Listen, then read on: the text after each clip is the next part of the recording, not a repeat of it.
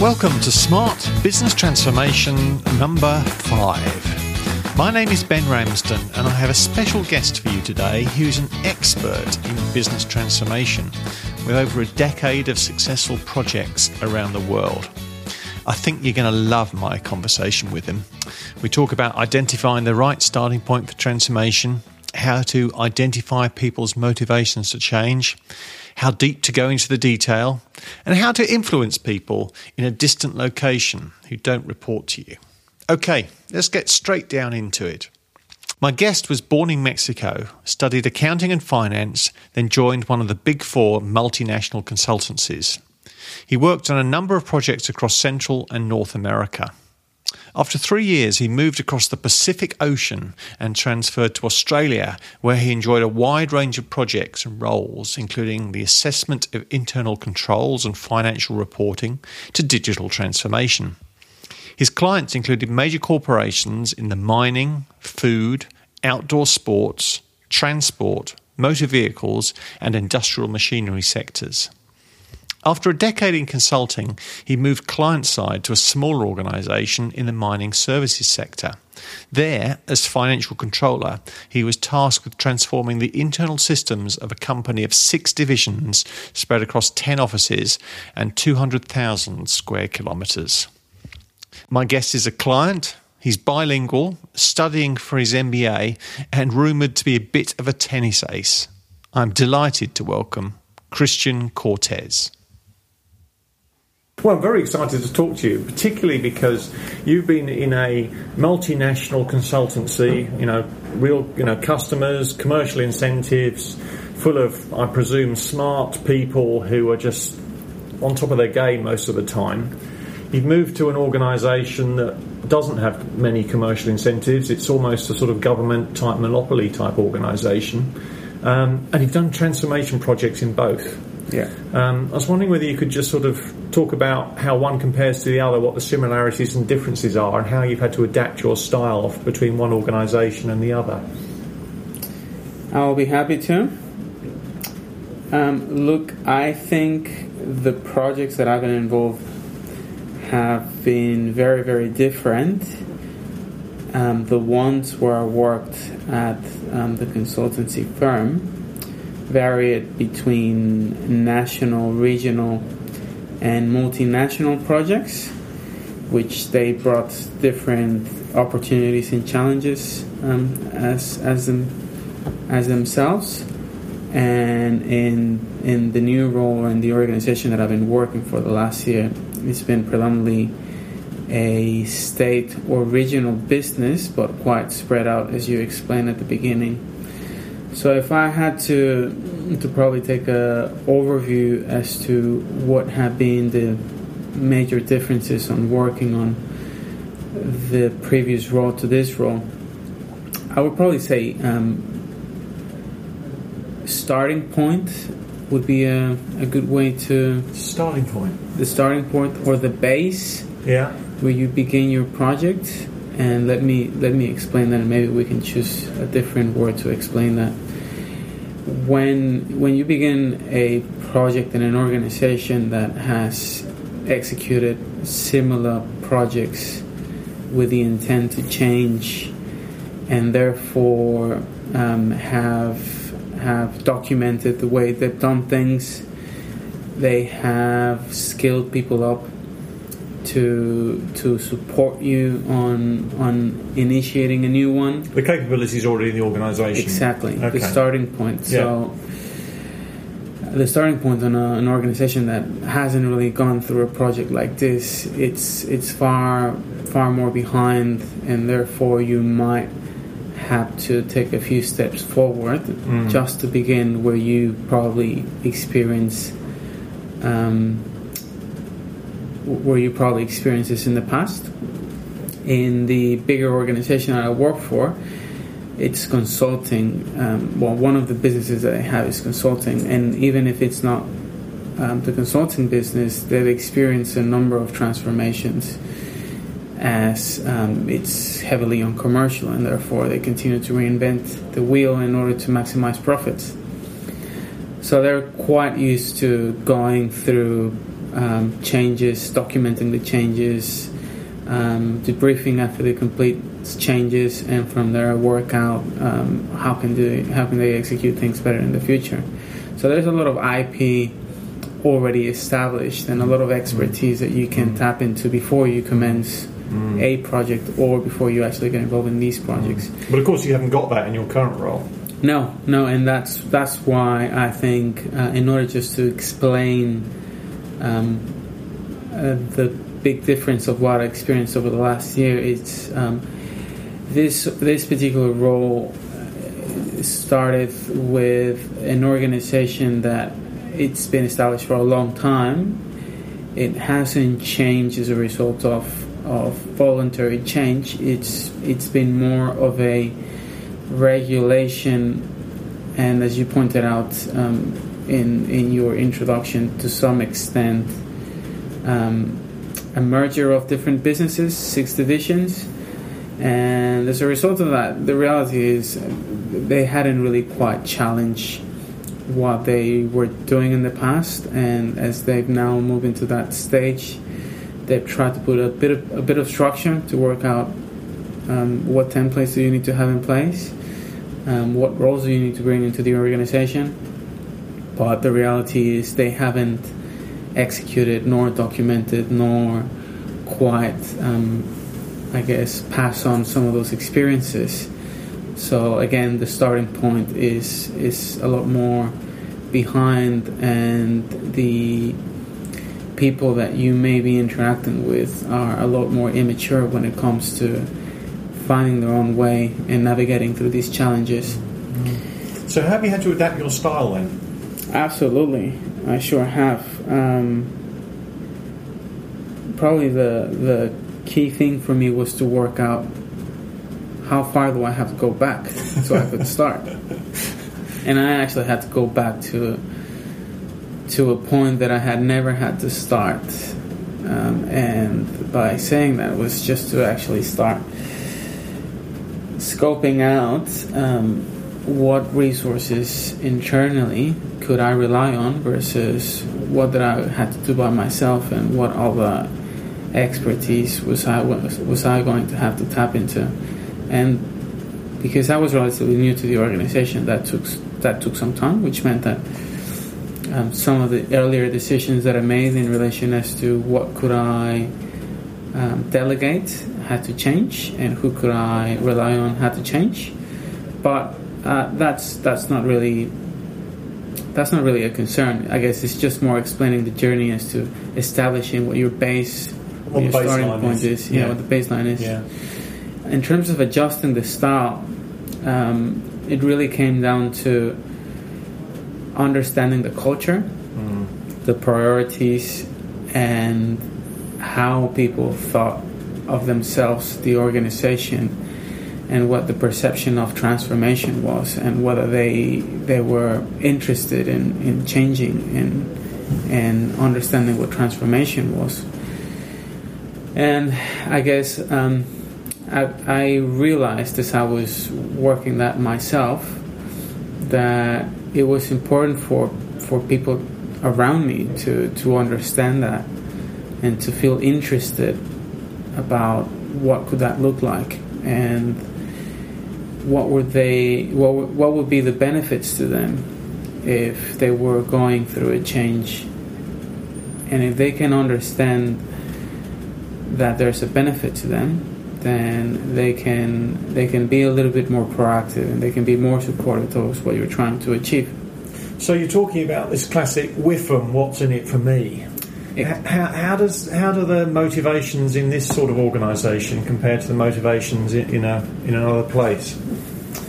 They're quite different to be honest Oh, Um, really? They're quite different. Um, when when I worked with with my previous employer, I think it's fair to say that um, the majority of the individuals were driven professionally, and and in in their own purpose and objective, they wanted to achieve something as part of their time in that organization or, or as part of their involvement in certain projects. So it's like a career-based motivation. It's a career-based motivation to start with. Yes. And um, you bring people straight out of uni or with a few years of experience working in other places, and you bring them into this umbrella of of performance-based culture, um, brand recognition, um, just by joining and working with a place like that, you will add value to your professional career and you'll be associated with, with a brand that it's recognized in the workplace. That has itself had quite a bit of success in terms of getting people to, to be motivated to come in and mm. wanting to contribute on mm. getting something mm. done, engaging with customers, contributing with ideas mm. to make things better.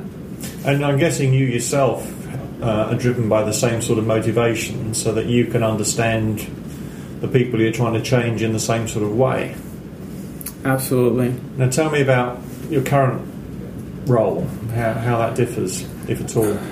The the organization in in um, the role that I'm executing is is a lot more comfortable mm. in terms of coming to work and delivering on what they had to deliver, probably as, as a minimum. There is really not a lot of, of incentive towards wanting to do more or achieve more. And if you have to use the analogy of the carrot or the stick, sometimes it's difficult to find either. and if you can't find the carrot or the stick. So, how, how have you been successful then? By finding the carrot. How did you do that? Well, as I explained earlier, if you can explain to someone that by contributing to improve um, what they're currently doing, that can save them time in order to focus more of their efforts into more meaningful and satisfactory work that can that can click and that can make them think I would like that. I would be more interested on spending less time on repetitive tasks that are not really um, interesting. And I would prefer to eliminate those if I can, so I can then either get out at, at the time that I want to get out and be on top of my workload and not having to feel that I'm always running behind on doing what I have to do. Or if I feel even more interested and challenged, to to get involved in in other type of work that I feel it's more interesting to what I'm actually doing. So I think I think that was something that worked well. Sorry. Just so I can dive into that, do you take people out for a beer and find out what makes them tick? Do you sit down with them in the office and just take a sense of what's going on around them? What's I mean, how you make it sound quite easy, but I mean, how do you, it's probably intuitive. How, how do you actually do that? I think probably both of, of what you suggested. All of the above. All of the above. Anything that works. Well, it, it really is based on the individual. You need to understand a little bit of what the individual wants, what the individual thinks of of the individual's role. What is what is my if I, if I put myself on someone else and yeah, I guess that's the word. Putting myself on their shoes and I can't put myself on their shoes until I understand a little bit more about okay. about themselves. So it's good old fashioned empathy, communication, yeah. listening. Yes, okay. all of the above as well.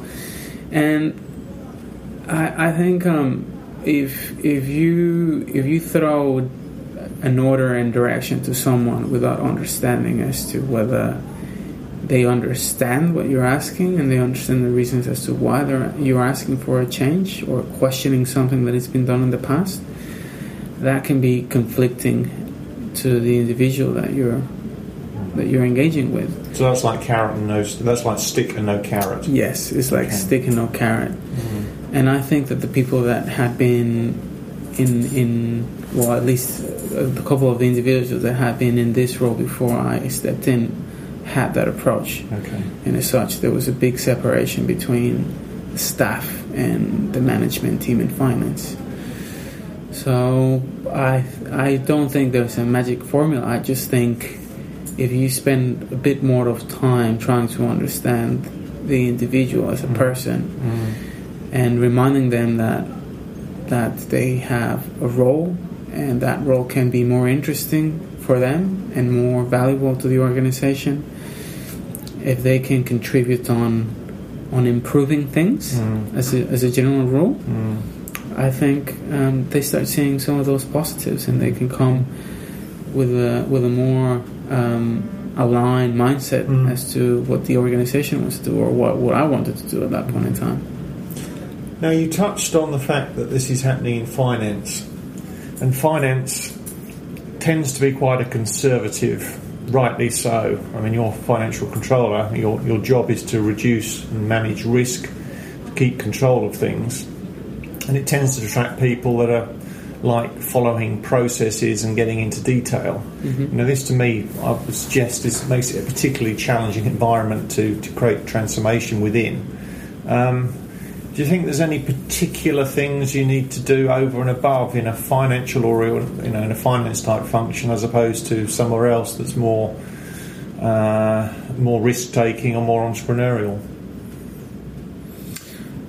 I, I personally believe that finance is, is quite a broad area, and before I would categorize myself as a finance person, I would say I'm more of a business person, and and I make that distinction between the technical ability to focus on on processes and getting numbers out and complying with regulations and requirements to to basically carry on business versus understanding the business part first and then overlaying the finance side into what the company is trying to achieve.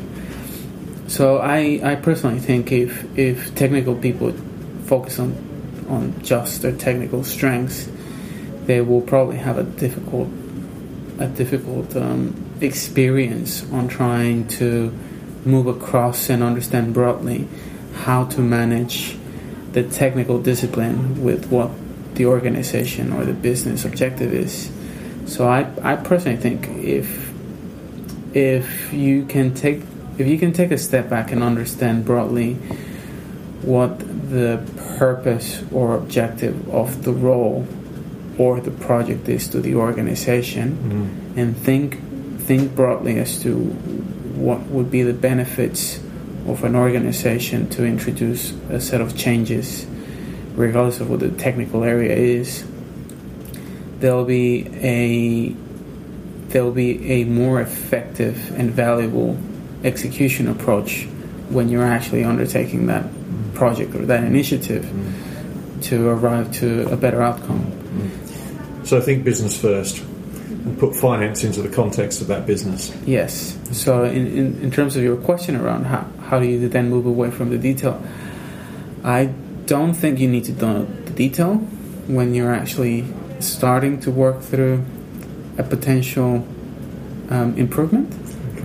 I think you first need to take a step back again and work out what does the end goal looks like and where, where am I starting from? Again, the, the comment that I made earlier around the starting point. If you can get comfortable with those two, and and there is a benefit to then dive in into the detail and start working through the mechanics of that, it will be much easier to not get too caught up on on the little things and the challenges that will pop up as you're working through the project. I think. I love what you're saying. In a previous role, we used to talk about content and context. Content was all the detail and tends to be what most people spend most of their life in. Mm-hmm. And it's like noise. But if you can actually rise above the content and actually understand the context that's generating all that content, all that noise, you, you know, you can shortcut issues much, much faster. I think, I don't know what the quote was about. Um, I was going to write you a short letter, but I didn't have time. Therefore, I wrote you a long letter. Yeah. the idea of making something simple is actually quite quite challenging. Yes. It sounds like that's what you're you've been able to do. Yes. I think I have, but I'm still learning and developing. Yeah. You probably half answered my next question then, because um, you and I both worked in roles in corporate headquarters in technical functions where we've been trying to create influence across operational divisions, often geographically remote. And in those divisions, it's quite people are quite rightly focused on just getting the job done and tend not to be very excited about the next directive that comes in from HQ that's somewhere else. How have you been able to get get traction at the work fo- at the at the coalface, um, you know, in distant divisions? What's what's been the secret there? Do you think? I personally think that I had the ability and the opportunity to work on business divisions as well as headquarters and some of those um, global projects. You've been in their shoes. So I've been in their shoes, and I and I felt frustrated a number of times with some of the stuff that corporate would throw at us without thinking broadly. Is this actually practical? Is this actually beneficial to the business, mm. rather than just adding another layer of processes that may distract? Um, I guess the the may may distract you from delivering the business outcome that you've been in, you've been tasked with. And um, the the global project that I represented my particular territory at had a similar view. They were trying to develop a global solution that was going to fit everyone across the organization, and and this was a, a digital or technology project that would have an impact around 60,000 people around the world. 60,000? 60,000 people around the world. And they were heavy on technology, infrastructure, and a digital experience uh, feel to it, but without really working out what was going to be the underlying benefit to the business. Oops. So as a result of that, when you get people from all over the world to start working on the design of the project or or the product in this case, it starts getting really difficult to contribute as a business unit or as a territory. I was I was representing Australia, so therefore my my um, mandate on that project was for me to to um, make sure that as they were designing and building the project, it was going to be something that we could adopt in Australia. And I was representing effectively six different businesses in Australia. And A, I didn't have a good understanding on four of the businesses that I was representing, which as itself was a deficiency, probably, or, or just lack of representation from the territory. And B, it's it's not quite easy to to land. Um, how are you going to adopt something where you don't where you don't know or you can't quite articulate what the business benefit will be? you said that very politely. so how did you do it? Well, I had to reach out to my colleagues in my territory, and I had to socialize my my ideas mm. I was quite enthusiastic about it because I could see that that um, parts of those um, products, or at least the technology side sitting behind some of these projects, products, had been taken into a different segment in Germany, and they were using different um, permutations. Oh, I see. So you can see the potential I there. see the it just potential. wasn't. It wasn't well presented to the local market. Exactly and at the, at, I guess the project was so ambitious because what they were trying to do, they were trying to bring um, the organization across the world in one single platform. Mm. And obviously, it had a number of regulatory requirements, um, privacy requirements, mm. and specific. Mm. Specific issues to address from a local perspective. And was it ultimately successful here in Australia? I left just after implementation. Okay. I'm assuming that there were some quick wins mm. because those were the ones that I was trying to focus on the most. And how did you manage to turn this thing that was, you know, had a good concept behind it but wasn't well presented into something that was actually fit for rolling out in the local market? We had to face it into different stages, and The first stage, I really focused on the business unit that I was effectively working for. The one you knew the best. The one that I knew the best, and I really focused on on I guess the the quick big wins if it makes sense, and put the rest of the stuff on the back burner and call it phase two.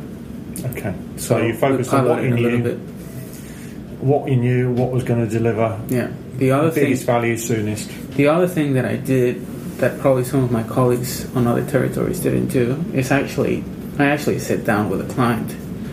I brought a prototype to to a client and I had a really good relationship with that client. Well, it was effectively an ex-client, so therefore there wasn't that concern as to whether they were going to think badly about the product and whether they were going to have a bad experience about it.